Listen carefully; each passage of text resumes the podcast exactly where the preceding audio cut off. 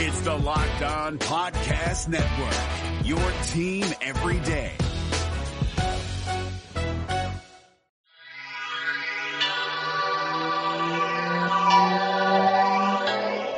What's up? Welcome back to Locked On Red Sox on the Locked On Podcast Network, where it's your team every day. As always, I'm your host, Gabrielle, founder of Girl at the Game. And today's episode is brought to you by Rock Auto. Amazing selection, reliably low prices, all the parts your car will ever need. For today's episode, we are taking another trip in the time machine, but instead of going to a specific year, we will be going on a trip through June 4th's past.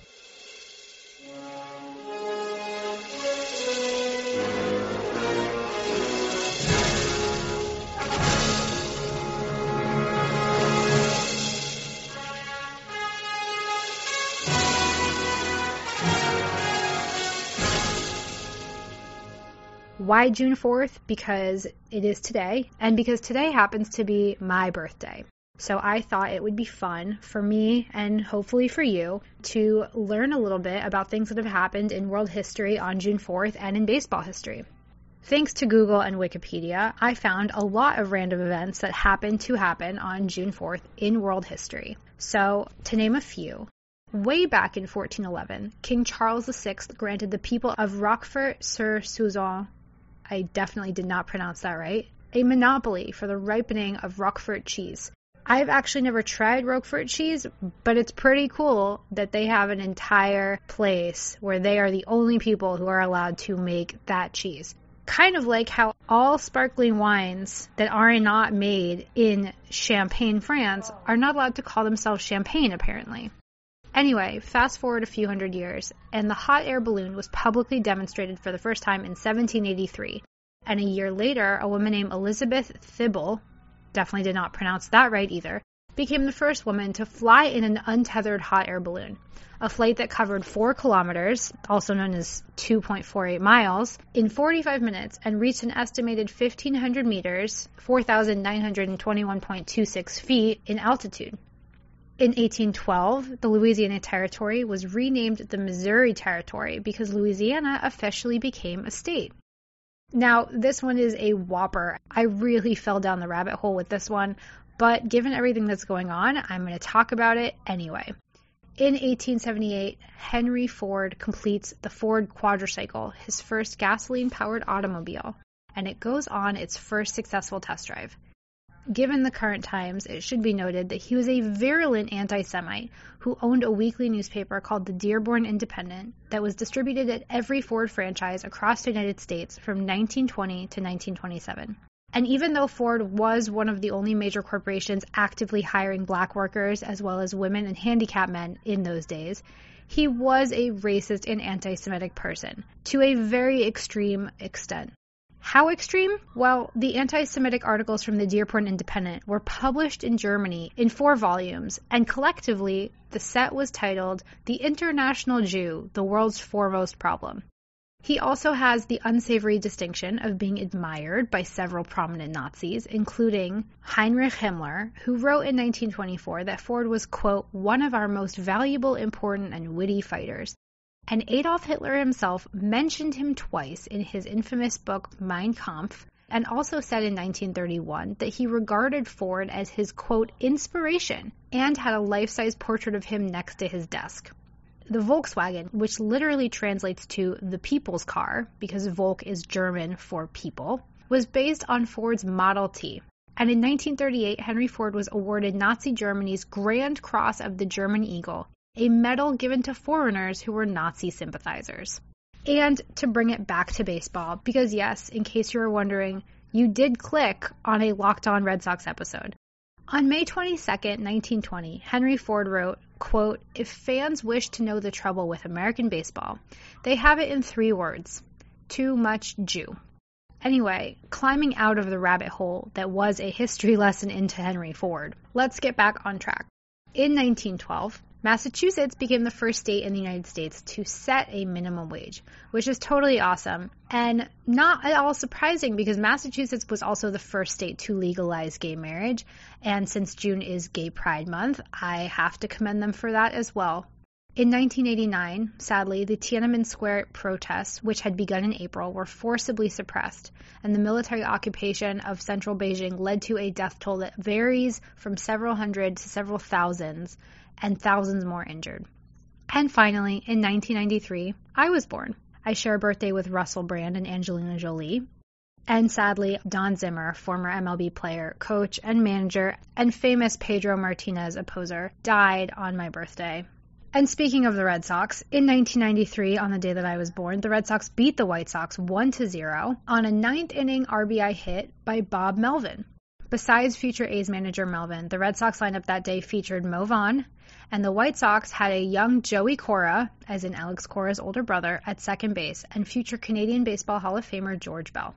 After spending about half an hour manually clicking through on baseball reference, it turns out that the Red Sox typically have pretty good luck on my birthday. I went to the game on my 20th birthday back in 2013, and the Red Sox demolished the Rangers 17 to 5. They also have had quite a few absolute blowout wins over the Orioles on my birthday, including a 9 to 1 victory and a 10 to 0 victory in which I believe Clay Buchholz was pitching a few years back. So all in all, pretty good stuff for me. Their record for every June 4th game since 1993 is 15 and 10. With the ever increasing numbers of makes, Fiat, Kia, Mercedes, Volkswagen, and models Pacifica, XT5, Civic, it is now impossible to stock all the parts you need in a traditional chain storefront. Why endure often pointless or seemingly intimidating questions? Is your Odyssey an LX or an EX? I don't know. And wait while the counterman orders the parts on his computer, choosing the only brand his warehouse happens to carry? You have computers with access to rockauto.com at home and in your pocket. Why would you choose to spend 30%, 50%, 100% more for the same exact auto parts at a chain store or new car dealership? Chain stores have different price tiers for professional mechanics and do it yourselfers, but RockAuto.com's prices are the same for everybody and are reliably low. RockAuto.com always offers the lowest prices possible rather than changing prices based on what the market will bear, like airlines do. RockAuto.com is for everybody and does not require membership or account login. It's a family business serving auto parts customers online for 20 years. Go to rockauto.com to shop for auto and body parts from hundreds of manufacturers. They have everything from engine control modules and brake parts to tail lamps, motor oil, and even new carpet. Whether it's for your classic or daily driver, get everything you need in a few easy clicks delivered directly to your door. Go to rockauto.com right now and see all the parts available for your car or truck. Write locked on in their How Did You Hear About Us so they know we sent you. Amazing selection, reliably low prices, all the parts your car will ever need. RockAuto.com. We here on the Locked On Podcast Network were thrilled to partner with Built Bar last month for an entire month of Built Bar content on the Locked On Podcast Network. And guess what? It's June and we're still partnering with Built Bar because we loved it so much we couldn't say goodbye. Built Bar is the protein bar that tastes like a candy bar. They make 16 amazing flavors, including 8 nut free flavors, and all the bars are covered in 100% chocolate. Unlike a lot of protein bars that look like a brick and are hard to chew, Built Bar makes soft, delicious bars that are low calorie, low sugar, high protein, and high fiber. For example, my boyfriend's favorite is the peanut butter brownie, which has 20 grams of protein but only 170 calories, 3 grams of sugar, and 3 grams of net carbs a lot of protein bars on the market say that they're super healthy and they might be high in protein, but they're also full of hidden sugars and ingredients that aren't actually good for you. Built Bar has none of those hidden ingredients. It's just a ton of protein encased in a delicious chocolate coating. Go to builtbar.com and use promo code locked on and you'll get $10 off your first order. That's promo code locked on for $10 off at builtbar.com. I'm going to end today's episode with some news. For starters, the NBA is back, and not only are they back, but they will be playing at Disney World. The league's Board of Governors approved a 22 team format for restarting the league next month at the Disney campus in Orlando, Florida. And according to a person with, quote, knowledge of the situation, the Portland Trailblazers were the only team to cast a dissenting vote. According to the schedule, teams will arrive at Disney around July 7th and play an eight game slate of games starting on July 31st at the ESPN Wide World of Sports Complex at Disney, All teams will stay, practice, and play at Disney, and the NBA Finals, which would have started this Thursday if the coronavirus had not caused the NBA to suspend the season back in March, will likely stretch into October.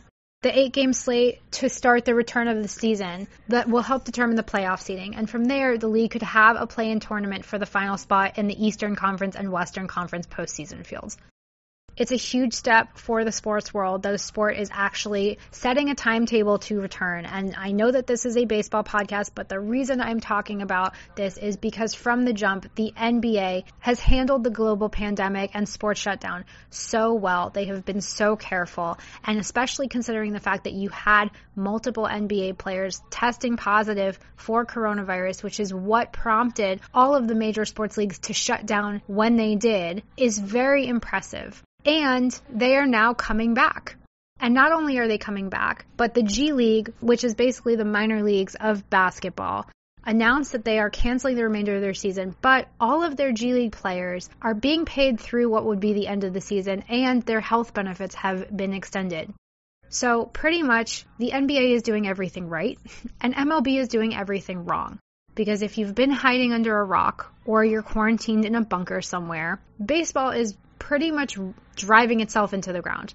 I've tried really hard to stay positive on this podcast without baseball, talking about history, talking about hoping baseball comes back, how much I miss it, how much I love it. But it has truly killed me to watch baseball handle the sports shutdown and the potential return process the way that they have from not paying minor leaguers to cutting minor leaguer pay until fans publicly shame you into reversing that decision. I'm looking at you, defending World Series champion Washington Nationals. Baseball has done so many things that they just didn't need to do. Every single MLB owner is a billionaire, literally. To see people who are billionaires say that they don't even want to pay the guys who are making $400 a week is absolutely appalling and absolute nonsense. It's one thing to claim that you don't have the liquid funds to pay Bryce Harper. It's another thing to say that you can't pay your minor leaguers when collectively an entire season of paying minor leaguers $400 a week comes to about a million dollars. If you are a billionaire baseball owner and you don't have a million dollars to pay your minor leaguers, there's something wrong here. So, tonight, as I was preparing to record this episode, the MLBPA Executive Board released a statement from Executive Director Tony Clark saying the following In this time of unprecedented suffering at home and abroad, players want nothing more than to get back to work and provide baseball fans with the game we all love. But we cannot do this alone. Earlier this week, Major League Baseball communicated its intention to schedule a dramatically shortened 2020 season unless players negotiate salary concessions. The concessions being sought are in addition to billions in player salary reductions that have already been agreed upon. This threat came in response to an association proposal aimed at charting a path forward.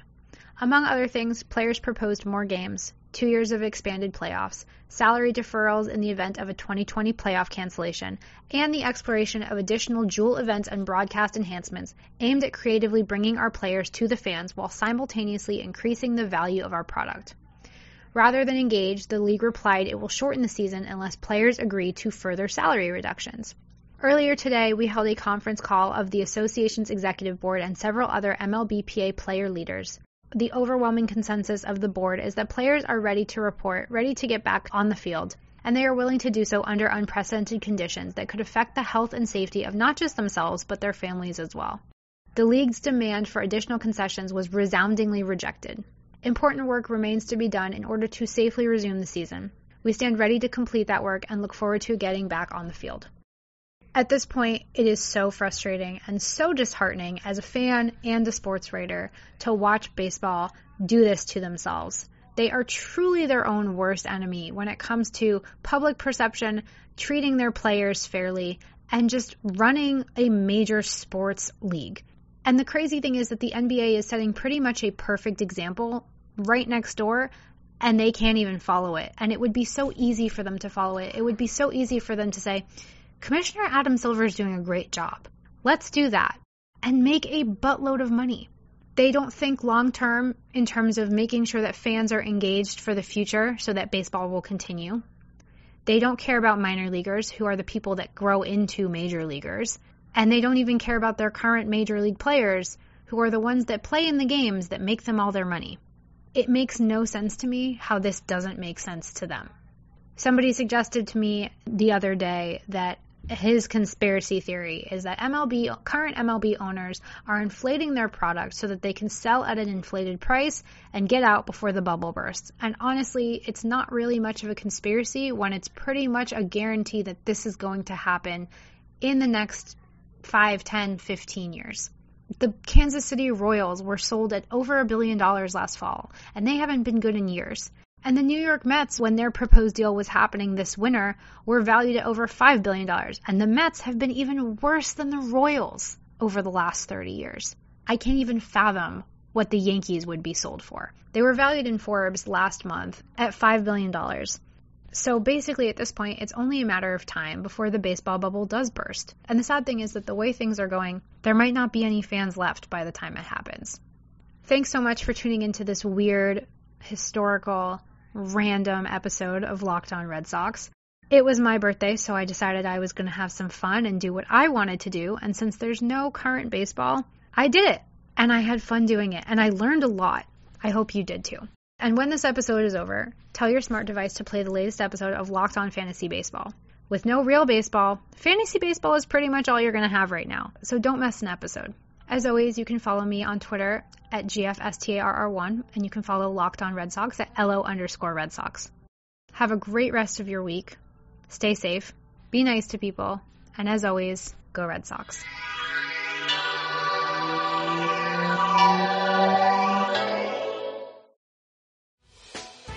Hey, Prime members, you can listen to this Locked On podcast ad free on Amazon Music. Download the Amazon Music app today.